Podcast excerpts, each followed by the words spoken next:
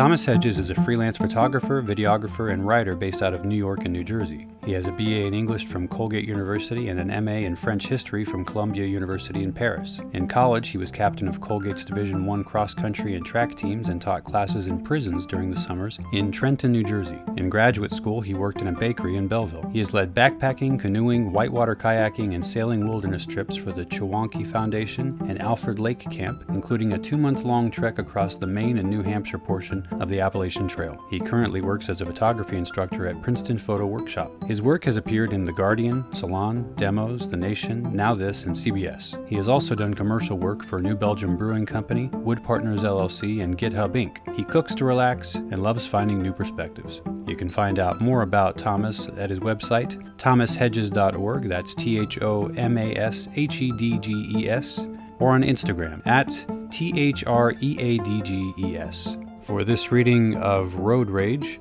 the role of Josh is played by Billy Martel. The role of Dawson is played by Bo Wilson. The role of Host is played by Tom Schmitt. The role of Pavel, the server, is played by Julie Stackhouse, with stage directions and cues read by Kahlie DeHotman.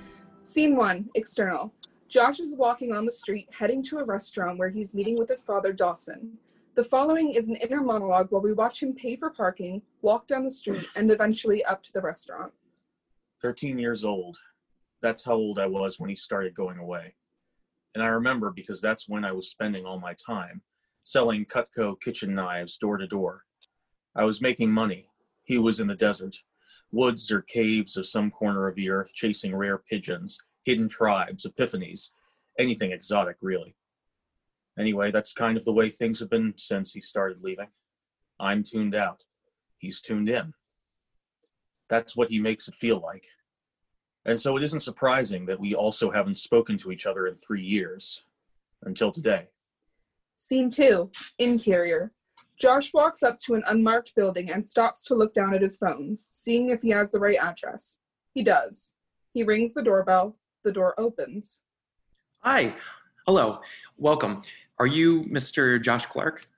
Uh, yes, I am. Wonderful. Mr. Dawson Clark is waiting for you upstairs. The two walk up the stairs. Josh peeks into a downstairs room filled with original cartoon artwork. That's the H. Philip Crowler room. Cartoonist for the Sentinel for 30 years. All his original artwork hanging on these walls, except for that one.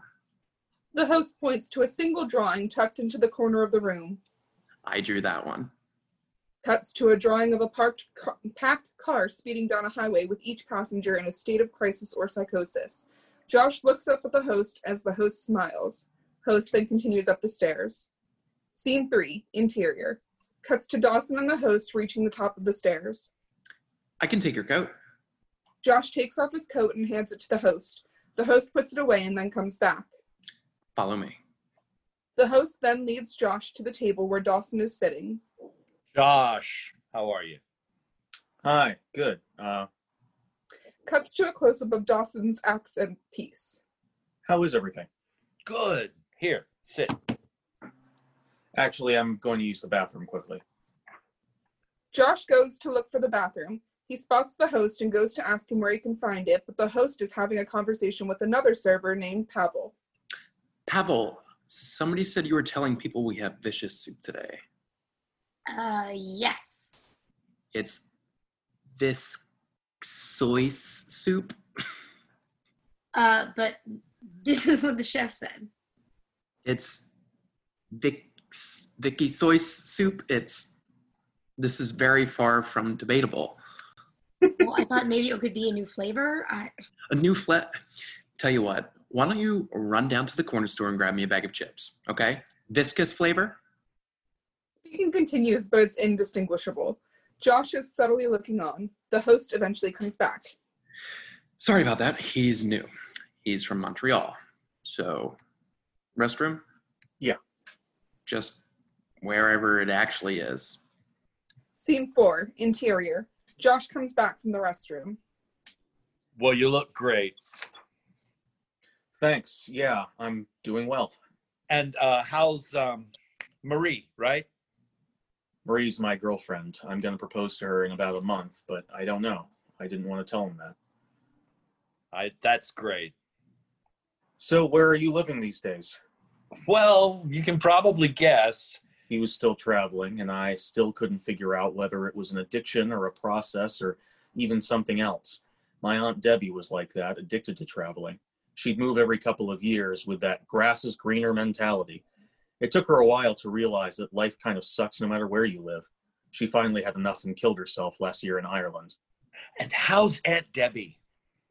She killed herself? No, yeah, she killed herself. What? You didn't hear? Yeah, in Ireland. She was living in Galway and she killed herself. How? She, uh, apparently she strapped herself with a bunch of dynamite. Dynamite? Is that She found a stash of it in a shed by the sea. That's what they said. so just Yeah. You know, she's the one who taught me how profound traveling can be for the soul. She always was an excellent cook. She loved cooking. She could have opened a restaurant. We talked for a while about Aunt Debbie, about how mom was taking it. We talked about Marie, about my job, my dog. Finally, I asked him why he was in town. The host comes over to take their order. Gentlemen, I have a couple of specials I'd like to tell you about today. As an appetizer, we have a viscousy soup garnished with pickled leeks and a drizzle of Fiore Noisette. And for our main course, we have a minced duck ravioli that's served with a port reduct, wine reduction and sage butter sauce. Can I start you off with a beverage? Water is fine with me. I'll have a Pellegrino with lemon. Okay, I'll have that right out. Scene five, interior. Dawson sits up and changes his tone. So, I actually asked you to come today because I wanted to ask you something, and it's not going to be conventional. Although that probably doesn't surprise you, but keep an open mind if you can. I'm going on a trip in March, and I want you to come along with me. Josh gives Dawson a look that says, Is that it? Uh, trip? What are we talking about? What kind of trip? Well, a group of really good, decent people. And these are people I met in India while I was freight hopping. Freight hopping. Aren't train tickets in India probably dirt cheap? I did, well, I bought tickets. And I was actually on a regular passenger train. It's just, they still call it freight hopping because it's referring to the culture of being on the road more than anything else. Josh doesn't really react. But anyway, these people, they're amazing people. Some of them are poets, engineers. One of them plays the French horn in the Philadelphia Symphony Orchestra. The gentleman sitting over there is coming with us. We Dawson want gestures over to a man sitting at another table. we want to take members of our families, cousins, aunts, godchildren, so on, anyone who would be interested really. We want to have the people close to us take a two month long retreat this spring in the caves of Thermanus in Iceland. No. Hell no. Ah, hold on. These there are these caves that are absolutely stunning.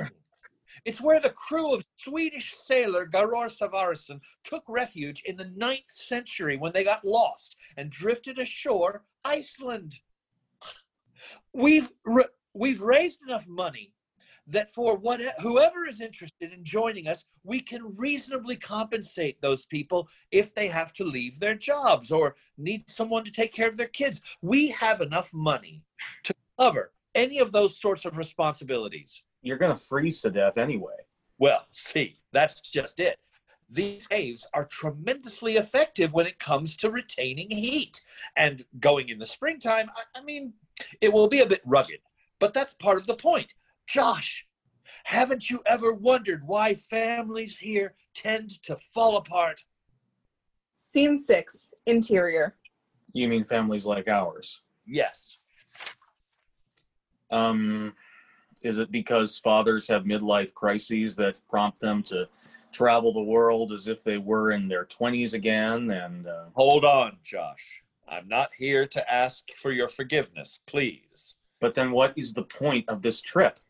Well, maybe part of it is about forgiveness, but it's also about a lot more than that. I mean, haven't you ever thought that in our society, in American society today, isn't it interesting that whenever someone proposes another way of living, another way of being, that that person is shut down and ridiculed? But there's a difference between sane criticism and then leaving your family to go do hippy dippy shit in the medieval ruins of Montenegro just because society wasn't treating you right. I'm not trying to justify my behavior from the past. I did what I did. But I also don't think it's healthy for the people who fuck up in America. I mean, like, think of all the people who go to jail. I mean, at a certain point, when so many people are considered fuck ups, where does it stop? You could have stayed around, is all. I'm not interested in making political points. And my least favorite word, by the way, is society, especially when you say it. The host comes back with the drinks, cuts to Pavel, who is at another table reciting the day's specials. Today we have a very viscous soup topped with hand-picked leeks and a beurre noisette for a main course. We have a Oh, what the f- The host catches himself and then takes out a notepad to take food orders from Dawson and Josh. Do we need more time with the menu? I'm ready. Yeah, I'll have the uh, soup. I'll try the foie gras and mushroom risotto here. I'll have that right now. Pause as host leaves. Instead of going on these spiritual adventures, you could have gotten a job because that's what most people do. And you could have come to my soccer games or whatever. It doesn't matter. Look, I'm not even saying that you should have been here all the time. I just don't want your urge, this like need to to twist life into the way you think it should be, to come in between me and anything else. Yeah, the, the world isn't fair, but you, I mean, you act like a child sometimes going to some cave in Iceland. I mean, it's it's crazy. And even now, this conversation, it's like I should be the one yelling at the father about how life isn't fair, not the other way around. I know our relationship isn't the archetypal father son relationship, but where has that one gotten us? Where has the one where the child is craving some sort of hope and creativity in life while the father flattens the child into a one dimensional, labor focused centipede gotten us? Fucking droves of slumbering and miserable Americans getting up early and going to jobs where they just wait to take orders from other people to do things that don't involve any kind of creativity. Just a mechanical way of being and living. It's so depressing, so dark. Scene 7, interior. Cuts to Pavel, who's gloomily clearing a table near where they are sitting. He overhears and gives off a look. Josh notices, but Dawson does not. Josh, have you ever thought that I went away with you in mind? That maybe I figured I was not healthy enough to be a positive force in your life, and that the only way I could be was to resolve all of the issues I had that can't be resolved in this rotten, decaying society elsewhere? That to untangle myself from all the harm and destruction that so many parents. I mean, look at the opioid addiction crisis. Jesus, where is this going? You have thousands of parents who are home with the kids. The only thing is that they're shooting drugs into their veins and then killing themselves in front of their kids. Now, is that better than a parent who is more absent, but precisely because he or she understands what effects their unprocessed pain might have on their child? Why do we act? And in America, this seems to be even more extreme. Why do we act like we can never be powerless? We always have to be, we always have to persist and stay on course. You get knocked down, time to get up immediately and get at it. Even if it means barreling forward and destroying things in your life, as long as you move forward, whatever that means, you'll make it in America. That's what they say. The When was host comes back with the food and places it on the table. When I was living underground in the Hong Kong metro system, I, I, told you I was living down there with a group of Buddhist monks. Well, there were mothers and fathers, I mean, mostly fathers, whose children were living literally above their heads, but they wouldn't see them for months at a time because they didn't want their children to see them in that state. And so they sequestered themselves down in the depths of the metro system. Some of them we helped recover from their drug problems, from their criminal habits and abusive tendencies and such, but not all of them recovered. Josh, sometimes the world breaks people, and we don't like to admit it. I left when you were a boy because I knew that I was about to be broken. I knew I was on that path. Because if I had stayed, I would have unleashed my ills onto you, and that's what parents do. And then when you would have left home, you would have carried whatever it is I had done to you with you. I would have become a broken man. Well, it was embarrassing having to explain to other kids in middle school that your father was absent because he was on permanent vacation. A, a broken man? A man with a good paying job and a family living in America, and you're talking about how you were scared of becoming a broken man? Josh, wealth isn't everything in life. I don't understand why this life here wasn't enough for you. Aren't you happy with your Pellegrino and, and with a slice of lemon and a bed that you're legally allowed to have an a- accent piece? Dawson shrugs playfully. If you weren't doing well, as you said, and you felt like sticking around was going to harm me, how much of that has to do with this society and how much of it has to do with your idealistic, fantastical, you know, totally erroneous understanding of what it means to live life on this planet? I'm fine. Plenty of people around me are fine. I don't know if you're fine. Is it the world that was going to break you, or was it your expectations and all this stuff about learning from other cultures? Aren't you just, it seems like you're just fetishizing these other people. I mean, if if these other ways of being of being are so wonderful, why do you have to keep abandoning them in search of others? That's not what they're doing, right? So that's all to say that I'm not coming to you.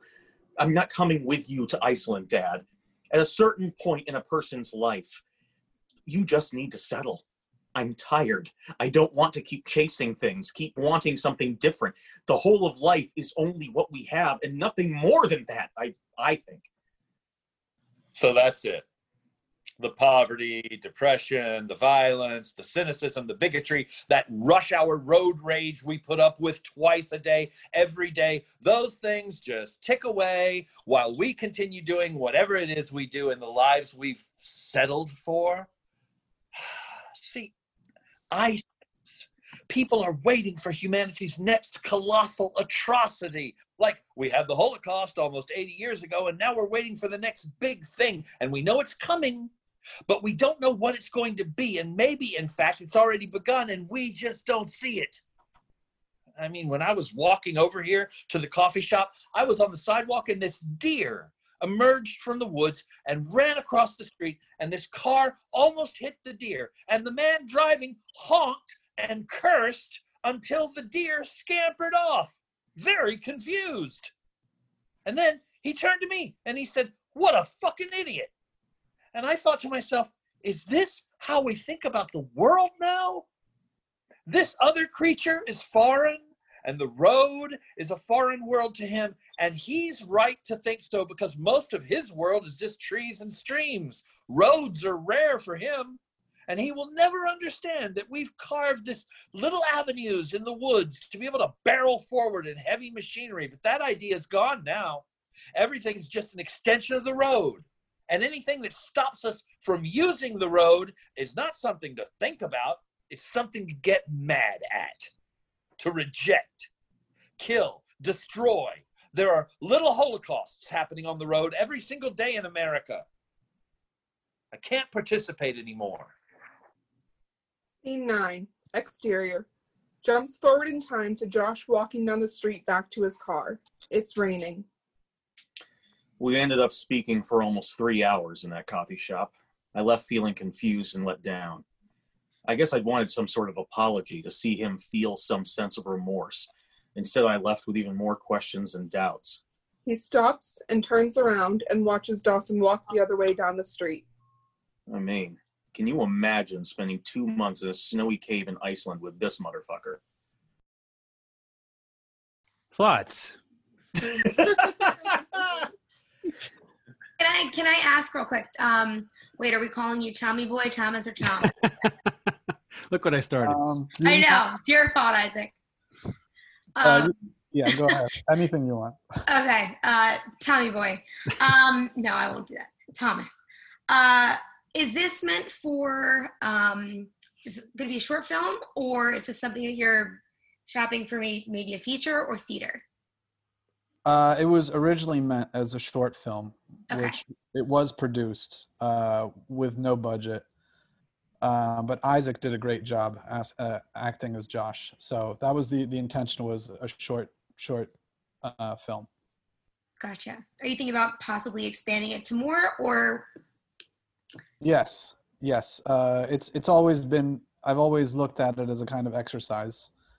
Um, I just felt like I wanted to write something punchy, uh, and so Sure. it can definitely be expanded on. I think because right now it's it it. I kept it pretty simple, and in some ways it's a little bit one dimensional because it's just a it's just a conversation. It's not really doesn't have as much narrative. I mean, the one thing that I was going to say that I find like really interesting is the fact that you know it is obviously like very dialogue heavy, but at the same time, the dynamic between the father and son, that relationship, I think, is very.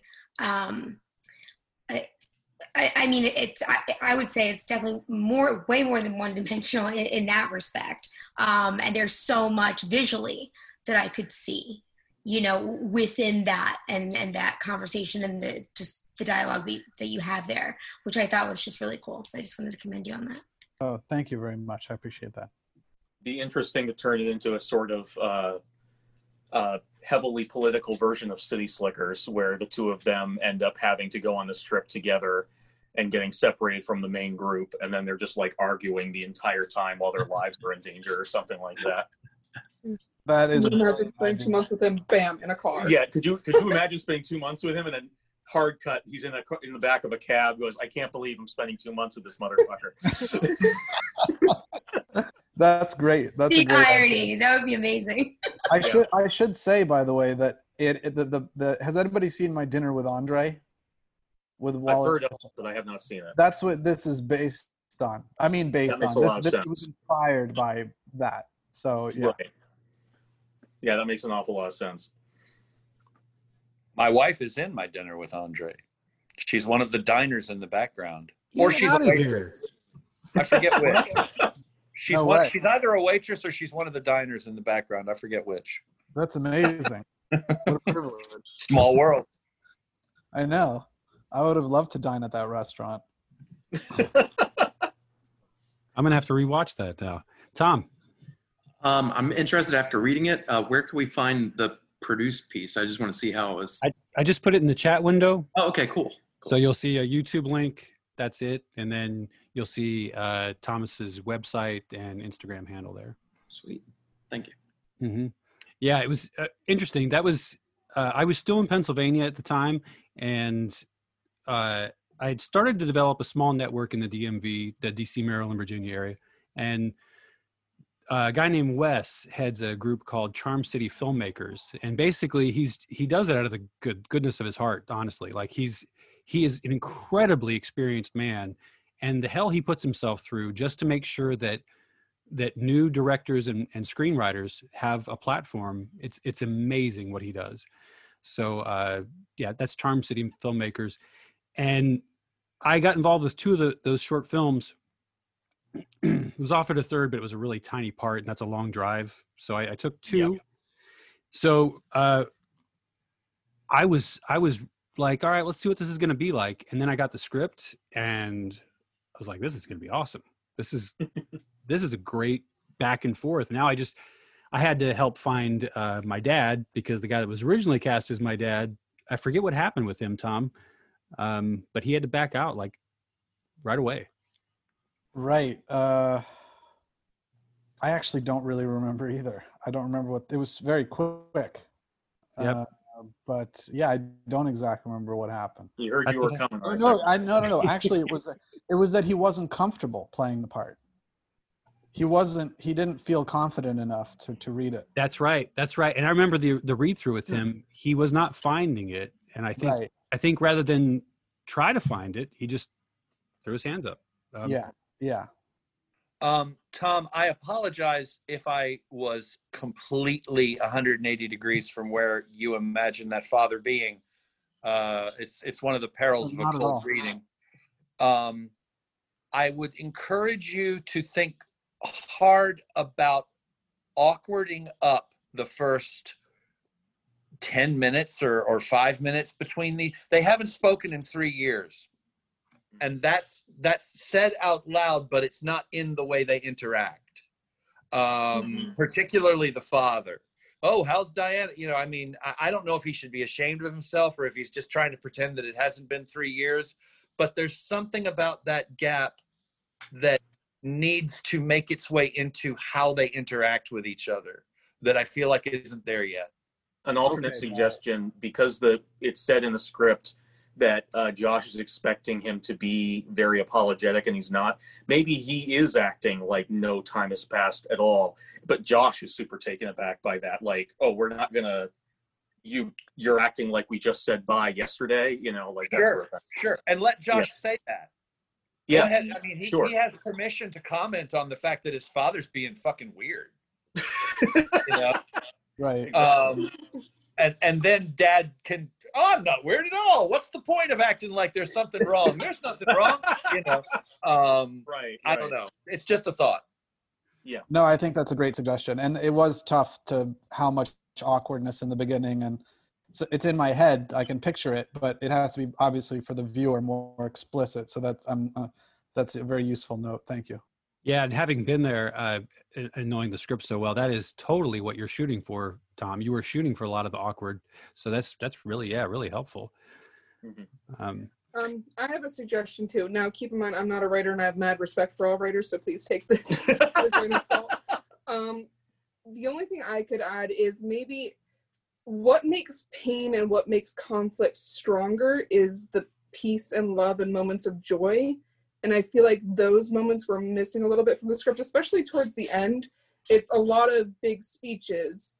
Maybe throw a joke in there where they lighten up for a second before there's the final split between them, just to kind of give you that Mm. back and forth where you're like, oh, maybe they'll get to. No, that kind of feeling. Does that make sense? Yes. Yeah. I I I, I also tried to write some jokes in there, but either they didn't land or I didn't put enough in. So Sure. I could put more humor in. and also, Bo, that's that's one of the the beautiful things about cold reading a, a reader's theater is that you have a, a completely original take on something. And I Yeah. so what was that like for you, Tom, to have a brand new cast doing this? It was it was great. Um, it it it you know it's been a couple of years, so almost three years. So I listened to it differently. Uh, you know, reading it is completely different this time around. When I think of the catastrophe 80 years later, clearly it's COVID. I realized. Yeah. Uh, so, um, but it is also interesting because I think about the characters in different ways, and um, it was read really well. Um, but yeah, I, I, can tell you that there were parts of him that I said you heard it. I, I go straight into J. Peterman, where he's so over the top, sure of right, himself, right. and right. then other parts that I was like, I feel this. This is real. hmm Mhm. and uh, I, I don't know if that's useful or not but i mean my, my reading definitely reflected i thought like there were times when i thought he's not real at all this is a monty python character and then other times when i was like this guy is to the bone real Yeah, I Um, wanted to. I wanted which- to which- it like that. Yeah. yeah which It was parts of him are performative and which parts are sincere is a thing worth looking at Right. it is right. interesting as well. Uh, we, we've we there's been this new term that's cropped up in modern political discourse of whataboutism. Uh, uh, whenever uh, you talk to uh, uh, a politician and they say, "Well, what about this? What about that?" and it has nothing to do with what the, the reporter asked them. Uh, and I I I was thinking about that a lot when it came to the father's dialogue because because Josh would say something like, "So you uh, abandoned me."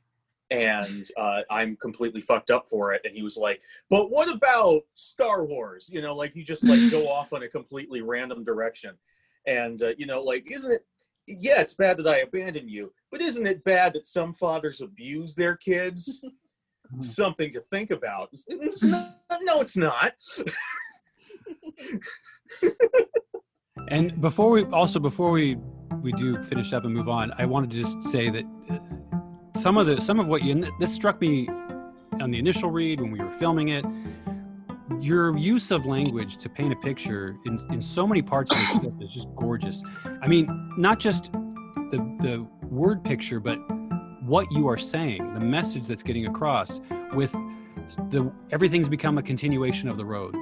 That that Mhm. part of the script was floored me the first time I read it, and it continues to. Great, great job. Mhm. Well, thank you very much. line.